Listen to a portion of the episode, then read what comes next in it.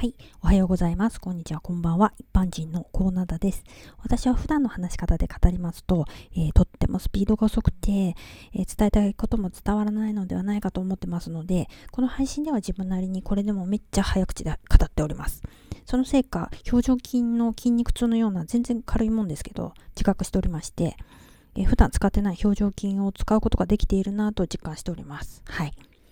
配信内容は大まかに言うと SDGs。今回はまさにその SDGs って何なん？という話をします。アルファベットやカタカナを聞いて難しそうって脱落しないでね、え、簡単に話しますね。テレビとかポスターで17色の円で表されたあの色見本みたいなものどこかで見たことありますかね？あれが SDGs を表してると思ってください。17というのは17個目標がありまして、え、例えば健康と福祉とか働きがいと経済成長とか、気候変動への対策とか、環境保全とか、分野がいろいろあるんですね。これってどれも誰もが何かしら関係していることだから、自分には関係ないとか言えませんよっていうことなんですよ。地球上で生きてるんだから、そうでしょ？言えないよねっていうことなんです。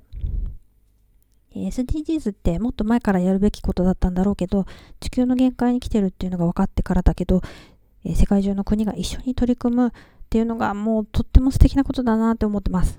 そう。だから戦争なんかやってる場合じゃないっていうこと。ね。はい。え今回の SDGs って何なんっていうのは、え SDGs 導入編って感じですよね。もうそんなん知ってるよっていう人たくさんいると思います。もちろん。それは承知の上です。はい。